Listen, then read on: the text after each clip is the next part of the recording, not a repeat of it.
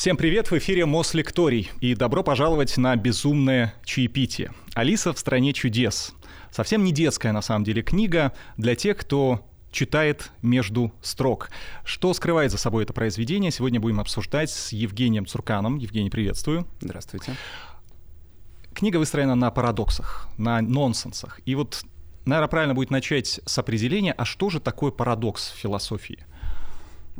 Парадокс — это слово греческое. Если его разделять, это будет парадоксус, то есть вопреки, докса — это мнение, вопреки расхожему мнению.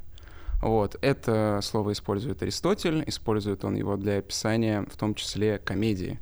То есть, в принципе, классическая комедия, классический юмор работает именно так. Он создает какие-то нормативные ожидания относительно контекста ситуации, а потом их переворачивает. Вот, так работает большинство классических шуток. То есть есть два контекста, которые просто не сочетаются или не могут сочетаться. В книге Льюиса Кэрролла, он же Доджсон, а, представлен в большинстве своем такой лингвистический юмор. То есть чаще всего нарушается наша языковая интуиция. Мы думаем, что слова должны работать так, как они, так, как нам привычно, а они вдруг начинают работать совершенно чудесным образом, и мы оказываемся в той самой стране чудес. Но у многих-то это отторжение вызывает. Ты не попадаешь в какие-то рамки, а, все становится непредсказуемым, и кого-то действительно завлекает, как Алису, а кто-то до сих пор считает, что что он такое там понаписал, какие-то глупости. И вообще часто говорят, что это только в определенном состоянии под некими веществами можно было сделать. Хотя это, конечно, не так. Да, а, много есть подобного рода предположений, как э, э, Доджсон придумывал эти меры. Кто-то предполагает, что он действительно их писал под э, различными веществами, что крайне маловероятно. Я также слышал теорию, что эти видения ему являлись из-за головных болей. Он был достаточно больной со всех сторон человек, у него было достаточно много болезней. Вот. Мне не нравится ни та, ни другая теория. Мне кажется, что здесь речь идет о какой-то чисто языковой интуиции, о нарушении языковых норм. То есть это именно образы, которые появляются, если мы буквально начинаем воспринимать некоторые слова. Там, в пример приведу квази-черепаху, вот, персонаж, который э, дружит с Грифоном. Э, это отсылает нас, во-первых, к оксфордским выпускникам, которые очень много учились, очень ученые, но вместе с тем э, странным вещам учатся и, и за большие деньги, по крайней мере, э, Льюис это так подает. Вот что это за квази-черепаха? А квази-черепаха — это не какой-то вот притягательный образ, а именно визуальный. Это языковая игра, потому что в Англии был квази-черепаший суп, который делался из телятины. Поэтому, в общем, черепаха, которая на мгновение стала теленком и частями остается теленком, это языковая шутка. Более того, в книге Кэрролла, если присмотреться, практически нет описаний визуальных образов. Он их не делает. Их э, заменяют ему чудесные художники. От Сальвадора Дали до э, самого первого художника Джона Тенниела, который э, оформлял эту книгу. Вот у нас э, некий Бенджамен Лакомб иллюстрации Лаком. его. Ну и много изданий, да, с уникальными иллюстрациями. Мы говорим о языке, и значит, мы говорим о языке английском. А сколько было потеряно все-таки этой книги при переводе, пусть даже таких мастеров, как Димурова, как Набоков, Захадер? Угу. А, вот во-первых, в этом и заключается некоторая фишка. А, есть такое выражение «при дворе, где есть две церкви, нет ни одной». Вот и тут то же самое, что получается первичная проблема, которая возникает при переводе книги, уже высказана в том, сколько вы перечислили а, переводчиков. То есть есть классический перевод да, Димуровой, который наиболее прозрачен, наиболее чист, а, совершенно там параллельный отдельный перевод Набокова и такой хулиганский перевод Бориса Захадера, кроме того, есть перевод Александра Щербакова а, и так далее и тому подобное. То есть таких переводов огромное количество, потому что эта книга является уникальной идеальным, скажем так, тренажером для переводчика, потому что в большинстве своем она состоит из очень сложных и витиеватых игр слов. Знаете, когда смотрите кассеты вот в этом старом гнусавом переводе, а, иногда переводчик замучивается переводить и говорит «непередаваемая игра слов». Вот. А эта книга полностью соткана из такой непередаваемой игры слов. А, и поэтому, конечно, эту книгу, если вы взрослый человек, стоит читать с подстрочником а, или в билингве. Вот. Но для детей, мне кажется, это, конечно, убьет все настроение, потому что дети все-таки воспринимают книгу как вот именно волшебный мир, в который они могут погрузиться. Это для взрослых текст — это текст. Вот.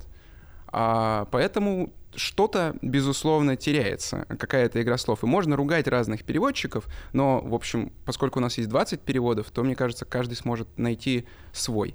И в любом случае, как говорят итальянцы, переводчик-предатель, вот. И любая переводная книга, конечно, будет э, терять часть содержания. Но она может и приобрести что-то, если переводчик как бы выдаст свои языковые интуиции и приложит на локальный контекст. А получается, что у нас э, книга разделяется на две истории. Для детей и для взрослых. Угу. И читать ее нужно и детям, и взрослым. Так, э, точно. Причем э, он же еще пишет разные, скажем так, по-разному перевод, точнее, блин, прошу прощения. Пере... Нормально, нормально. Угу. Он же еще пишет а, несколько книг. То есть он пишет Алису в стране чудес для детей до пяти. А, сама Алиса в стране чудес, как известно, была посвящена очень конкретной Алисе, Алисе Лидл. И когда он презентовал ей эту книгу, ей на тот период было 10 лет. Так что вообще эта книга написана для десятилетнего ребенка. И, в общем, десятилетний ребенок, который жил в этой Англии, должен был, э, викторианской Англии, должен был понимать большинство отсылок. Там очень много пародий, например, на нравоучительные стихи, на нравоучительную литературу того времени. Тот же самый квази-черепаший суп, а, «Война Аллы и Белой Розы», я думаю, десятилетняя английская девочка, в общем, вполне себе могла считывать эти контексты. Современные же дети могут просто погружаться в мир, как кажется, без правил, как кажется, абсолютно открытый, очаровательный, скажем, вот в своей парадоксальности, в своей абсурдности и открытости. Все те законы, прежде всего, физики, а, языковой интуиции, логики, которые действуют в нашем мире, парадоксальным образом искажаются в мире Алисы в стране чудес. Умберто Эко говорил, что существует два вида читателей. Первый читатель — это читатель эмпирический и идеальный читатель. Эмпирический читатель погружается в мир писателя. Он не представляет себе, как делается текст. Он просто живет в тексте и переживает то, что переживают сами персонажи. А идеальный читатель, он как раз-таки понимает и берет во внимание то, как текст создавался. И в этом смысле мне кажется, что взрослым стоит уподобиться идеальным читателям, а детям — читателям эмпирическим. И, в общем, мне кажется, в большинстве своем так и выходит. Вы у нас специалист по юмору, есть даже лекция в Мослектории как раз-таки на эту тему, на логику юмора, на его строение. «Алиса в стране чудес» — это юмористическая книга? Конечно. Это юмористическая книга, и более того, она очень смешная. В этом смысле, э, ну, классический юмор — это в том же числе и игра слов, вот, и игр слов там хватает. Э, в конце концов, в чем разница между э, вороном и письменным столом, да, э, знаменитая загадка, которую ставят. Или убить время, и это отражается и в экранизациях Алисы Подавить протест. Да, да. Это, э, это же отображается и в экранизациях страны э, «Алиса в стране чудес», например, там последние бертоновские экранизации. Э, весь персонаж Саши Барона Коэна, который играет «Время» э, в последней части «Алисы в стране чудес», у него все реплики написаны исключительно и только через углу слов с временем, то есть там э, все подряд. Да, это очень смешная книга. Но это какой юмор? Это мы можем сказать, что это классический английский юмор, или это из разряда математики шутят, или Льюис Кэрролл интуити- интуитивно создал что-то свое уникальное, вот только ему присущий стиль? Я думаю, что, во-первых, да, безусловно, Льюис Кэрролл создал присущий только себе стиль, потому что в то время просто так не писали, так не было принято писать, особенно детскую литературу. А, опять-таки, викторианская Англия и э, самой королеве Виктории, если верить одному из апокрифов, не очень понравилась эта книга, как она сказала, I'm not amused, э, я не увлечена, я не в восторге. А по другому апокрифу... Голову с плеч. Да, надеюсь, что у Кэрола голова как у Чешира, только голова и есть. Вот. А с другой стороны, друг, по другому апокрифу ей настолько понравилось, что она попросила следующую книгу Кэрола ей принести, и ей принесли математические законы и математические основания. Она, конечно, очень удивилась, что, оказывается, этот человек еще и а, математик. Так вот, в то время было принято писать нравоучительную детскую литературу, то есть это романы воспитания, это какие-то нравоучительные стихи о том, как важно трудиться, мыть руки и любить маму. Вот. А Алиса в «Стране чудес» ничему не учит она не преподает какой-то однозначный моральный урок. Вот дети правильно делать так, неправильно делать так. В конце концов, что за героиня Алиса? Она же ходит и грубит взрослым, до всех докапывается, со всеми не соглашается, даже суд не уважает и так далее. Все ей кажется не таким. А, Все она как бы вскрывает своим детским взором этот эм, абсурдный мир взрослых скрывается под детским взором. И в этом смысле, конечно, это не нравоучительная книга, и это великое открытие Льюиса Кэрролла, что детская литература может быть и такой. Что касательно английского юмора, я думаю, что наше представление об английском юморе во многом в том числе сформировано благодаря Льюису Кэрроллу. И был список английских вещей, самые uh, the more British things, да, самые английские вещи. И в этот список попала Алиса в стране чудес Льюиса Кэрролла. То есть сами англичане ассоциируют себя uh, а, именно с этой формой юмора. Ну вот мы в каждой цитате разбирая книгу, видим что-то свое. Да? Кто-то видит пересечение там, с теорией Эйнштейна, которую якобы Льюис Кэрролл предсказал. А, кто-то видит эм, парадокс времени, что его, да, что оно существует, время или не существует, и вообще это все условность. Ну вот, например, знаменитый эпизод «Выпей меня», когда она еще по-моему, она еще летит вниз с этой кроличьей норы. А, если ей дальше... А, нет, это она уже уменьшается. Если ей дальше буду так уменьшаться, сказала она про себя, я могу и вовсе исчезнуть. Сгорю как свечка. Интересно, какая я тогда буду? И она постаралась представить себе, как выглядит пламя свечи после того, как свеча потухнет. Насколько ей помнилось, такого она никогда не видала. Реинкарнация? Я думаю, что это, знаете, такая слишком смелая гипотеза о реинкарнации. Вот. Э, во-первых, вряд ли Льюис Кэрролл очень хорошо был знаком с буддийской литературой. Вот, потому что это сейчас, в общем-то, буддизм после нашей эпохи New Age э, и синкретических религиозных учений, везде буддизм. А, в общем, в 19 веке буддизм штука не очень-то распространенная. Вот там Шопенгауэр переводит э, какие-то части э, изучения Будды, вот, и Трипитаку переводят, но, в общем, это не то, что является каким-то общим местом. А, я слышал гипотезу о том, что вот это место с уменьшением и увеличением, две гипотезы слышал. Первое, э, это касается того, что там пубертат и изменение человека во время того, как он взрослеет, и у него меняется гормональный фон, мне безумно не нравится эта гипотеза, потому что с моей точки зрения э, Льюис Кэрролл э, и Доджсон, который писал под этим псевдонимом, это человек из совершенно другого теста. В том смысле, что он любит детей, он очень любит детей. Более того, вы знаете, он путешествовал по России, и даже в России в своем дневнике он пишет, что он прям покупал фотографии детей детей.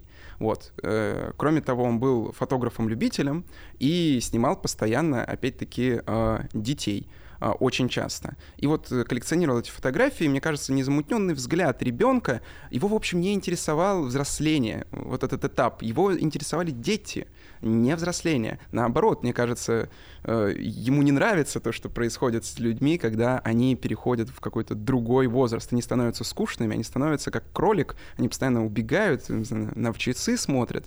Вот. А гораздо больше ему нравятся, конечно, дети и их непредвзятый, чистый взгляд, на которых еще не пала ни тень э, страданий, ни тень сомнений. А вот. вторая версия — это, видимо, расширение, сужение Вселенной. Именно, точно рассужение, рас, рассужение, а, расширение и сужение Вселенной. А, действительно, если посмотреть на а, теорию относительности и то, как там устроена материя, в отличие от механистической а, модели Ньютона, там Вселенная вынуждена будет расширяться или сужаться. И, в общем, очень часто относят именно к такой форме форме рефлексии да, над этим. Однако вот эти все физические параллели с теорией относительности и с, э, с расширением и сужением Вселенной, они как бы, понятно, что уже гораздо позже привнесенные. Взрослым нравится э, гадать на этой книге о том, какие туда зашифрованы научные теории.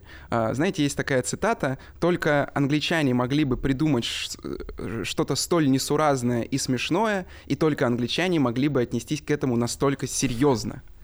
Вот. И вот в этой цитате вот и слышится, что туда постоянно пытаются зашить какое-то физическое содержание. Но мне кажется, что это логика сна, то есть логика преломления той э, интуиции, которую мы считаем рутинной. То есть у нас есть какие-то рутинные соображения, да, что, например, э, если свеча погасла, огня нет.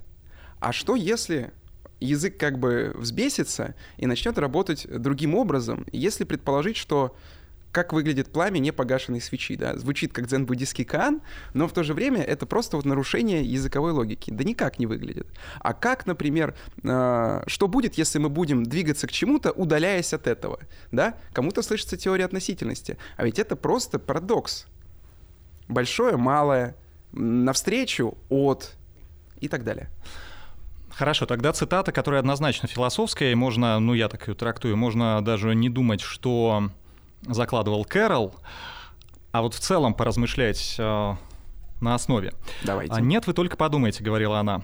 Какой сегодня день странный, а вчера? А вчера все шло как обычно.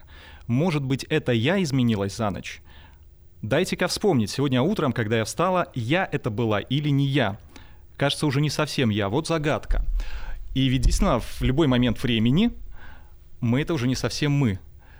То есть я секунду назад и я нынешний разные личности. В философии есть какое-то объяснение этому парадоксу? Да, то, что вы говорите, это проблема, философская проблема, глубоко философская, тождество личности. И действительно, современная философия, есть вот целый ряд работ, которые полемизируют друг с другом относительно того, что такое личность и как сохраняется ее самотождественность. Вот. Самое классическое решение э, данной проблемы, и Льюис Кэрролл Доджсон наверняка знал это решение, было предложено Джоном Локом. Вот, согласно Джону Локу, английскому э, сенсуалисту, э, номиналисту, э, «я» — это память, прежде всего.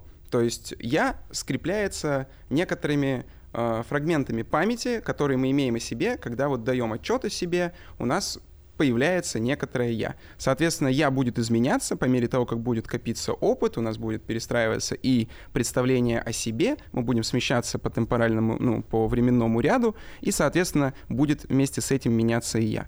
Часть теоретиков вообще отказывают тождеству личности. Говорят, что во-первых, у нас клетки постоянно обновляются, то есть мы меняемся не только на уровне психики, не только на уровне «я», мы еще и меняемся на уровне тела. То есть все клетки тела обновляются за какой-то определенный период, и получается, что мы не равны самим себе ни в телесном, ни в умственном отношении. Но тут есть очень полезный парадокс. Называется парадокс Тисея. Вот. Парадокс Тисея заключается в том, что, в общем, была священная лодка, на которой Тисей однажды отправился на Крит э, бороться с Минотавром. Вот. И, ну, его вообще в жертву принесли вроде бы, а, туда отправили, но он победил того, кому должен был достаться в жертву. И с тех пор, как бы каждый год э, ездила эта, э, плавала эта лодка на остров, и получается так, что она начала со временем ломаться. Ее каждый раз чинили, чинили, чинили, отрывали части и представляли другие. И из этих частей создали второй корабль Тесея. И Плутарх задается вопросом, а какой из этих кораблей Тесея подлинный и настоящий. И мне кажется, что в этом парадоксе есть и своеобразный ответ на проблему тождества личности, с моей точки зрения. А, это именно преемственность. То есть, несмотря на то, что а, состояние сознания меняются, состо... А, самоотчеты меняются, память подвержена изменению, даже наше тело подвержено изменению, если сохраняется преемственность между состояниями, то, соответственно, мы можем заявить о том, что сохраняется и преемственность этого самого тождества личности. Мы остаемся самим собой. Но Соответственно, это достаточно парадоксальная ситуация. Как можно оставаться самим собой, постоянно меняясь. И это подчеркивает Льюис Кэрролл. Как э, оценили его тогда? Оценили плохо э, изначально. Потому что, опять-таки, так было писать не принято. То есть там не было, во-первых, какого-то очевидного э, морализаторства, там не было советов, как быть, как не быть. Не все поняли этот юмор, потому что, опять-таки, юмор — это вещь достаточно э, такая ускользающая. Мне кажется, некоторым людям легче понять теорию относительности, чем, например, английский юмор. Если, ну вот, не, не въезжает человек, то сложнее ему объяснить. Все-таки наука, она транспарентна, в смысле прозрачна, к ней можно подключиться. К юмору не всегда, и никто таких обещаний не дает.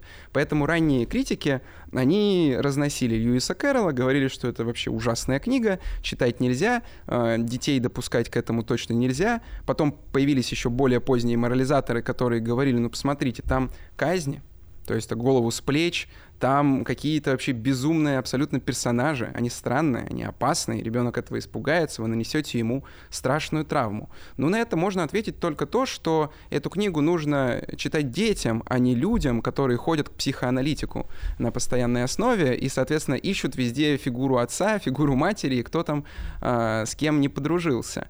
Э, и в этом смысле, да, ранняя критика разнесла Кэрролла. Но очень скоро появились свои почитатели этой книги, и со временем все больше и больше людей э, стали вот буквально слагать дифирамбы, писать подсрочники, пытаться расшифровать эту книгу, и, безусловно, она стала бестселлером. То есть там на то время таких тиражей просто э, у других книг было очень мало. Сейчас эта книга чуть ли не самая публикуемая, там э, одна из самых публикуемых, да. Ее, наверное, Библия опережает еще.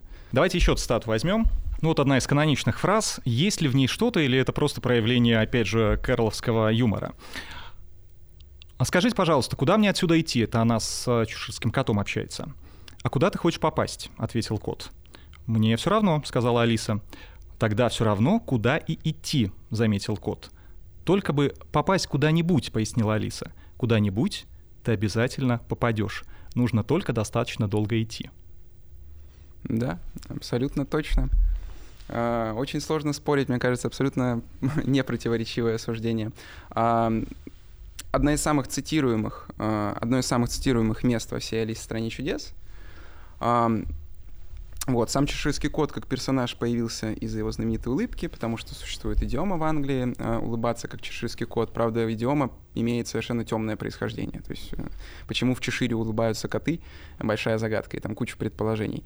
Я слышал математическое да, предположение, что, соответственно, это связано с э, выбором абсолютно случайного числа, и как это вообще возможно. Или с, с бесконечными случайными поворотами, когда вы, например, на машине едете, и куда вы попадете, если будете абсолютно случайно заворачивать на перекрестках.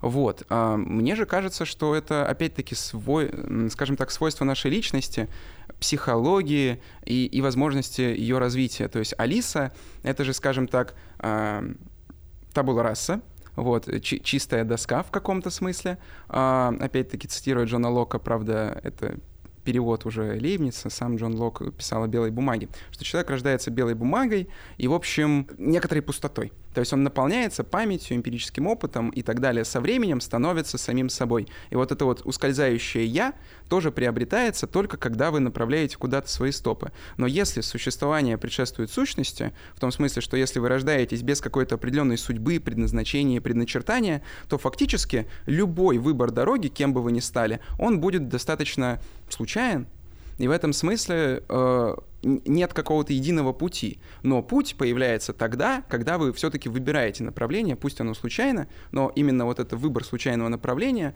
создает и путь, и возможность куда-то идти, и в конце концов куда-то попасть.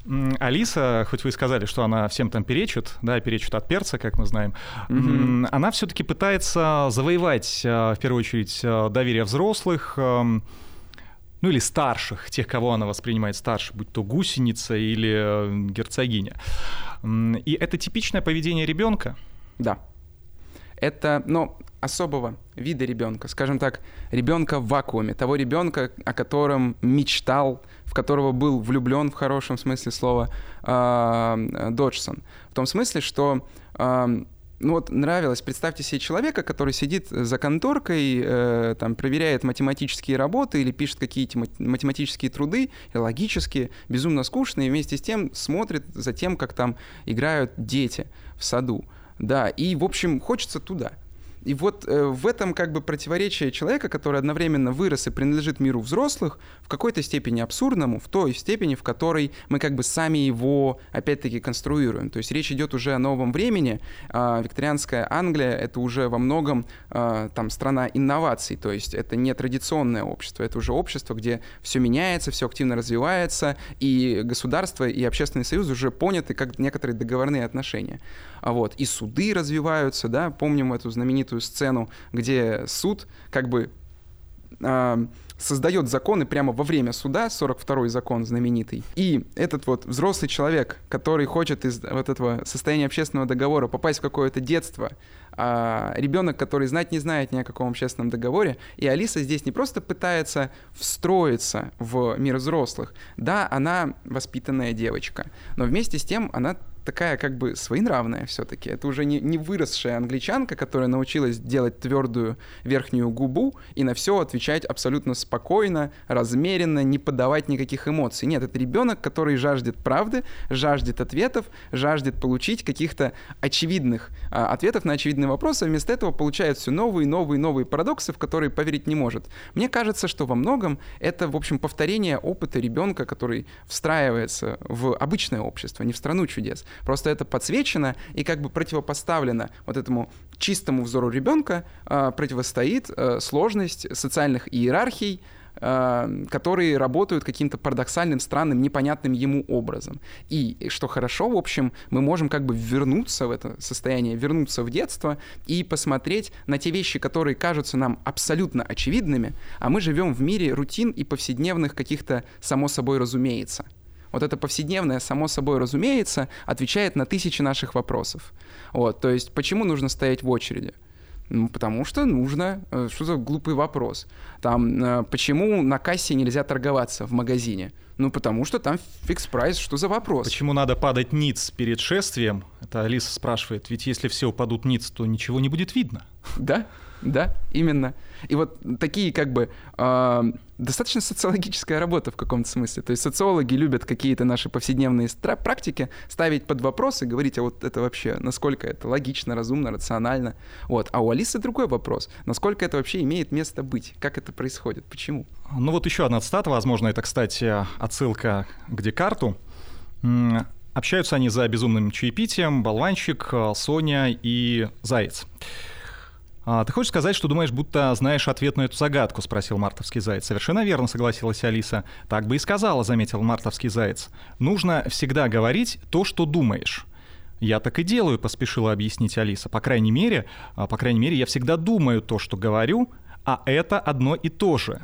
И дальше они начинают спорить, а, совсем не одно и то же. И, ну вот, например, Соня говорит, так ты придешь к тому, будто я дышу, пока сплю, и я сплю, пока дышу, это одно и то же. Здесь есть какой-то подтекст? Или это, опять же, просто такая вот игра слов, эквилибристика? Ну, во-первых, это потрясающая игра слов, потому что действительно, мне кажется, нету ничего более различного, чем говорить, что думаешь, и думать, что говоришь.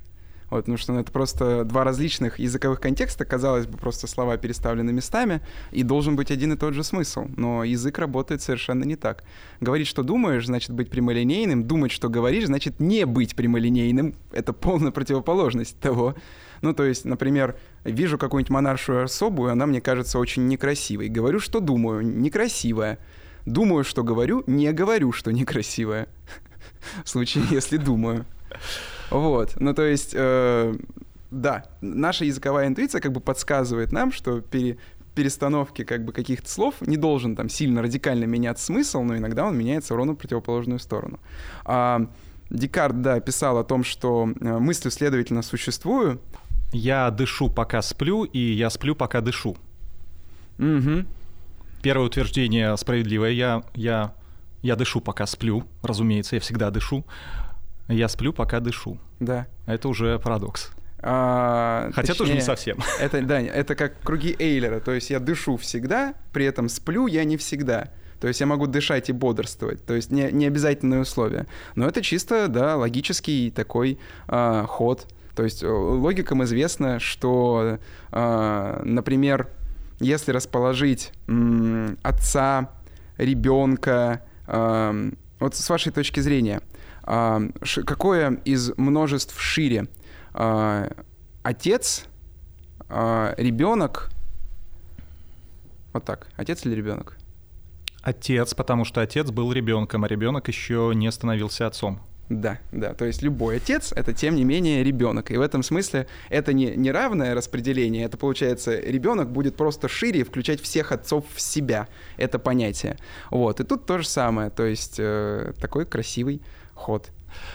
Почему столько отсылок и в современных э, произведениях, в кино везде там? Почему всех так зацепило? Или это уже, а, ну, своего рода тренд, э, что всегда нужно в любое произведение, какой бы оно ни было глубины, сделать парочку отсылок к Библии, а вот угу. тут теперь можно еще и к Алисе в стране чудес. Я думаю, что после того, как в... эта книга выстрелила и стала как бы достоянием детской литературы, э, эти люди, которые создают и э, «Обитель зла», и «Матрицу», они в детстве читали Алису, и так же, как они в детстве читали, например, Библию, да, и в конце выясняется, что Нео Иисус, а в начале Нео следует за белым кроликом. Вот. Ну и кроме того, конечно, вот эти, скажем так, искренние, парадоксальные, не умещающиеся в какие-то типичные логики а, поступки, мнения Алисы и те ситуации, которые создает книга, как мне кажется, стали каким-то символом, в том числе нонконформизма.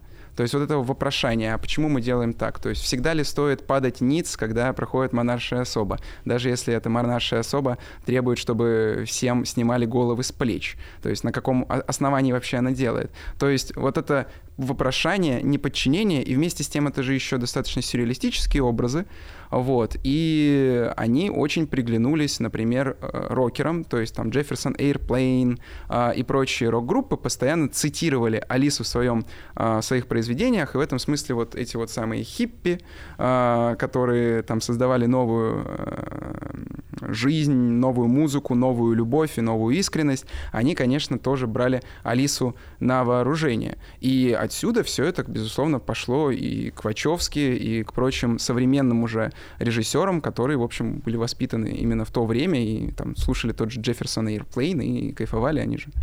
Так?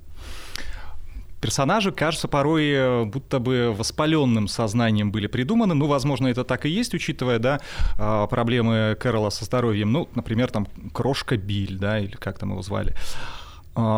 Но, с другой стороны, если копнуть, есть и логика. Тот же э, шляпник-болванчик в нашем переводе, а, он же почему такой безумный? Потому что шляпники работали на вредном производстве, у них были вредные пары, и они действительно потом, э, ну, под конец своей карьеры могли посходить с ума. Угу. Правда, они совершенно иным образом сходили с ума. А действительно, э, при производстве фетра э, используется ртуть, но она, в общем, не делает вас буйным. Она вас делает скорее очень э, загруженным и погруженным в себя. В том смысле, э, ровно противоположный эффект оказывается. Но, э, соответственно, опять-таки есть такое выражение «сумасшедший как шляпник». И, в общем, а что, если это выражение было бы не выражением, а персонажем? Сумасшедший шляпник. А что, если мартовский, опять-таки, безумный, как мартовский заяц, а, было бы не просто выражением, не фигурой речи, а фигурой.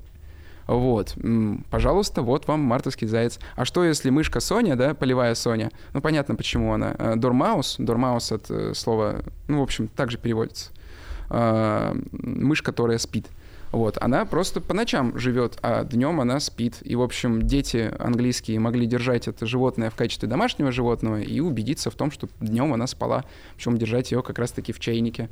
Что если вот эта вот мышка тоже станет э, персонажем, который действительно будет постоянно спать. То есть здесь есть и подобного э, рода э, языковая игра, и, безусловно, здесь очень многое черпается от реальности, поэтому эту книгу так увлекательно расшифровывать.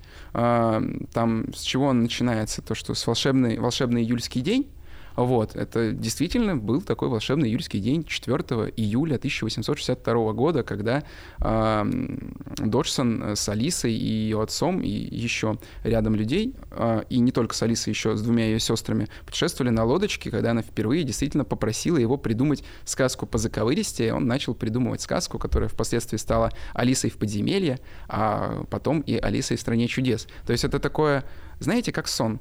Когда Фрейд описывает сон, он описывает его с помощью концепта сгущения.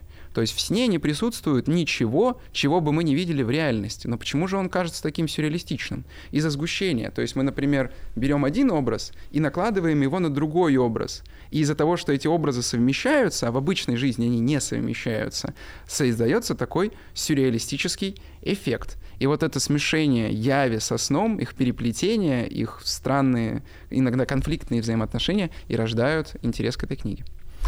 Еще один а, философски возможный эпизод, а может быть просто игра слов. Почему Соня все время спит? Потому что у них все время 6 часов, 6 часов. вечера. Причем а, если позже писал, наверное, у них было бы 5, потому что five o'clock tea, ну тогда еще не было этой традиции, и а, пили чай, обедали не в, ровно в 5 часов, вот у них все время 6 часов вечера. А, и у них а, эквилибристика со временем, и вот на этот счет еще одна цитата, момент. Судя по всему, у Лидолов была традиция пить чай именно в 6 часов, и отсюда она перекочевала к безумному чаепитию и к шляпнику. Тогда все понятно. Тогда все понятно, сказал болванчик. Убить время. Разве такое может ему понравиться? Это Алиса хочет убить время как-то. А ты бы лучше с ним не ссорилась, тогда ты могла бы просить у него все, что угодно. Допустим, сейчас 9 часов утра, пора идти на занятия. Не хочется, понятно. А ты шепнула ему словечко, и раз стрелки побежали вперед, половина второго, обед. Вот бы хорошо, тихонько вздохнул мартовский заяц. А Алиса им отвечает, что это было бы прекрасно, но ведь я не успею проголодаться. Время — это условность? Да, нет. Условности, которые мы договорились скажем так. И из-за этого договора она перестает в том числе быть условностью. Есть много разных времен, скажем так. А, то есть то, как воспринимали время наши далекие, условно, предки еще в дописьменной эпохе, это совершенно не то время, а, в котором мы живем сейчас. То есть, например, раньше, ну вот раньше в дописьменных племенах существовало представление о циклическом времени. То есть время не несло с собой изменения вообще. Время должно было возвращаться к своему исходному кругу э, каждый год. Отсюда, кстати, сохранившаяся традиция праздновать Новый год, и в том числе э, во время празднования Нового года, например, это и у чукчи, и у индейцев есть такая традиция, съедались или уничтожались большинство запасов провизии и продуктов, которые были произведены за год потому что они испортились за год. То есть время на них отразилось, они подверглись порче, поэтому, чтобы обновить год, нужно полностью все уничтожить и вернуться к исходному, а, воспроизвести вот этот космогонический миф о зарождении мира. Вот. У нас же линейное время, то есть мы постоянно идем вперед, но это же такая же условность, как и то время. То есть мы просто так договорились. Наше время — время прогресса. Наше время — время линейное. Мы постоянно меняемся, мы движемся вперед. То есть раньше такого представления о том, что сейчас 2000 год, вчера был 1999, мы за этот год там прошли вот этот отрезок времени. То есть мы не мыслили время так метрично. А, и, соответственно, ньютоновская концепция времени, а, время как некоторое пустое пространство, которое движется а, только в одну сторону, это тоже своего рода физическая модель. И эта физическая модель, конечно, совершенно полностью не совпадает с тем, как мы психически переживаем время.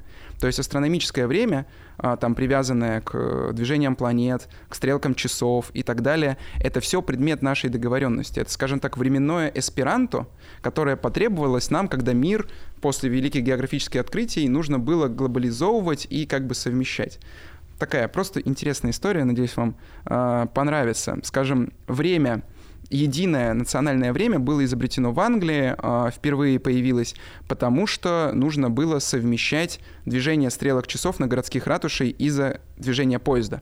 То есть раньше в каждом городе было свое собственное время, оно много, могло отличаться на 15-20 минут, всем было по барабану. Главное, что люди, которые в городе, они могут э, в соответствии с этим выстраивать свои социальные практики. Но когда появляются поезда, если ты на 5 минут пришел позже по своему времени, вовремя, то поезд уже ушел. И что с этим делать? Ну вот проблема. И поэтому изобретается единое национальное э, время. Вот это время привязывается уже к небесным светилам и так далее. Э, психическое время переживается совершенно по-другому. То есть для нас, например, когда сидим на скучном э, занятии, э, время может длиться там субъективно, не час, а много-много часов, или когда мы смотрим э, интересную Москву-24, час может пройти за 15 минут, вот, странные примеры. Почему? Я помню, на некоторых уроках я действительно начинал считать до тысячи, потому что я знал, что тысяча — это чуть больше 15 минут, и несколько раз я досчитывал, и я не верил, что прошло всего лишь 15 минут, потому что мне казалось, что прошла целая вечность, действительно. Но а, получается, что время со временем, уж пардон за каламбур, оно меняется. А можно представить, каким а, время будет в будущем? Это хороший вопрос. А, по крайней мере, в данный момент тенденция такая была до определенного времени, что время все ускорялось и ускорялось и ускорялось. Это, скажем так, ну, то, что в современных акселерационистских манифестах очень часто ставится в вину современному капитализму, что, в общем, капитализм, он как бы во-первых, делает время метрическим, то есть у нас появляется очень четкое, размеренное время, 24 часа и так далее. Там, например, какое-нибудь магическое представление, оно не терпит такой метричности. Например, там в магическом представлении есть дни, в которые нельзя работать. Почему нельзя работать? Ну, просто нельзя, день плохой. Вот сиди дома и ничего не делай. Ну, хорошо. Это, то есть, качественное время. Капиталистическое время, оно количественное, потому что нам нужно, чтобы рабочие приходили строго на смену к 7 утра, там уходили к 8 вечера и так далее и тому подобное. Ну или 9-часовой рабочий день и так далее. То есть все нужно измерить, все нужно померить. С одной стороны капитализм, с другой стороны вот эта просвещенческая наука. Вот. И это приводит к тому, что цикл постоянно увеличивает скорость, увеличивает скорость, нам нужно производить больше, делать больше, в этом состоит логика прогресса, а, что, в общем, современное время больших городов, во-первых, если, например, люди приезжают из других городов в Москву, это сразу заметно, все бегают, ну вот буквально бегают, то есть э, передвигаются совершенно другой скоростью. Но есть и антитренд подобного. Достаточно привилегированные, богатые люди в Европе, наоборот, уезжают из больших городов и селятся в города поменьше, потому что эти города торгуют медленным временем. То есть это как бы концепция городов, медленная жизнь они специально запрещают очень многие практики, ну, там, например, лазать в телефоне во время обеда или быстро передвигаться по улицам э, и так далее и тому подобное, для того, чтобы замедлить темп городской жизни. И вот богатые привилегированные люди могут позволить себе медленное время а, за счет того, что непривилегированные, небогатые живут в очень быстром времени. Обратите внимание, мы пришли вот к этому рассуждению а, всего лишь от диалога за безумным чаепитием. Мы не обсуждали еще Алису в а, «Зазеркалье». А можно ли ее считать прямым продолжением, или все-таки и Кэрол, который писал через несколько лет, в чем-то вырос как автор, нашел какие-то новые смыслы, или нет, в целом это просто вот можно подряд читать, и особо ничего, какой-то разницы не заметишь? В Алисе Зазеркалье, а, как мне кажется, но это мое субъективное мнение, меньше детского, больше вот этого подстрочника, больше вот этого идеального читателя и меньше эмпирического.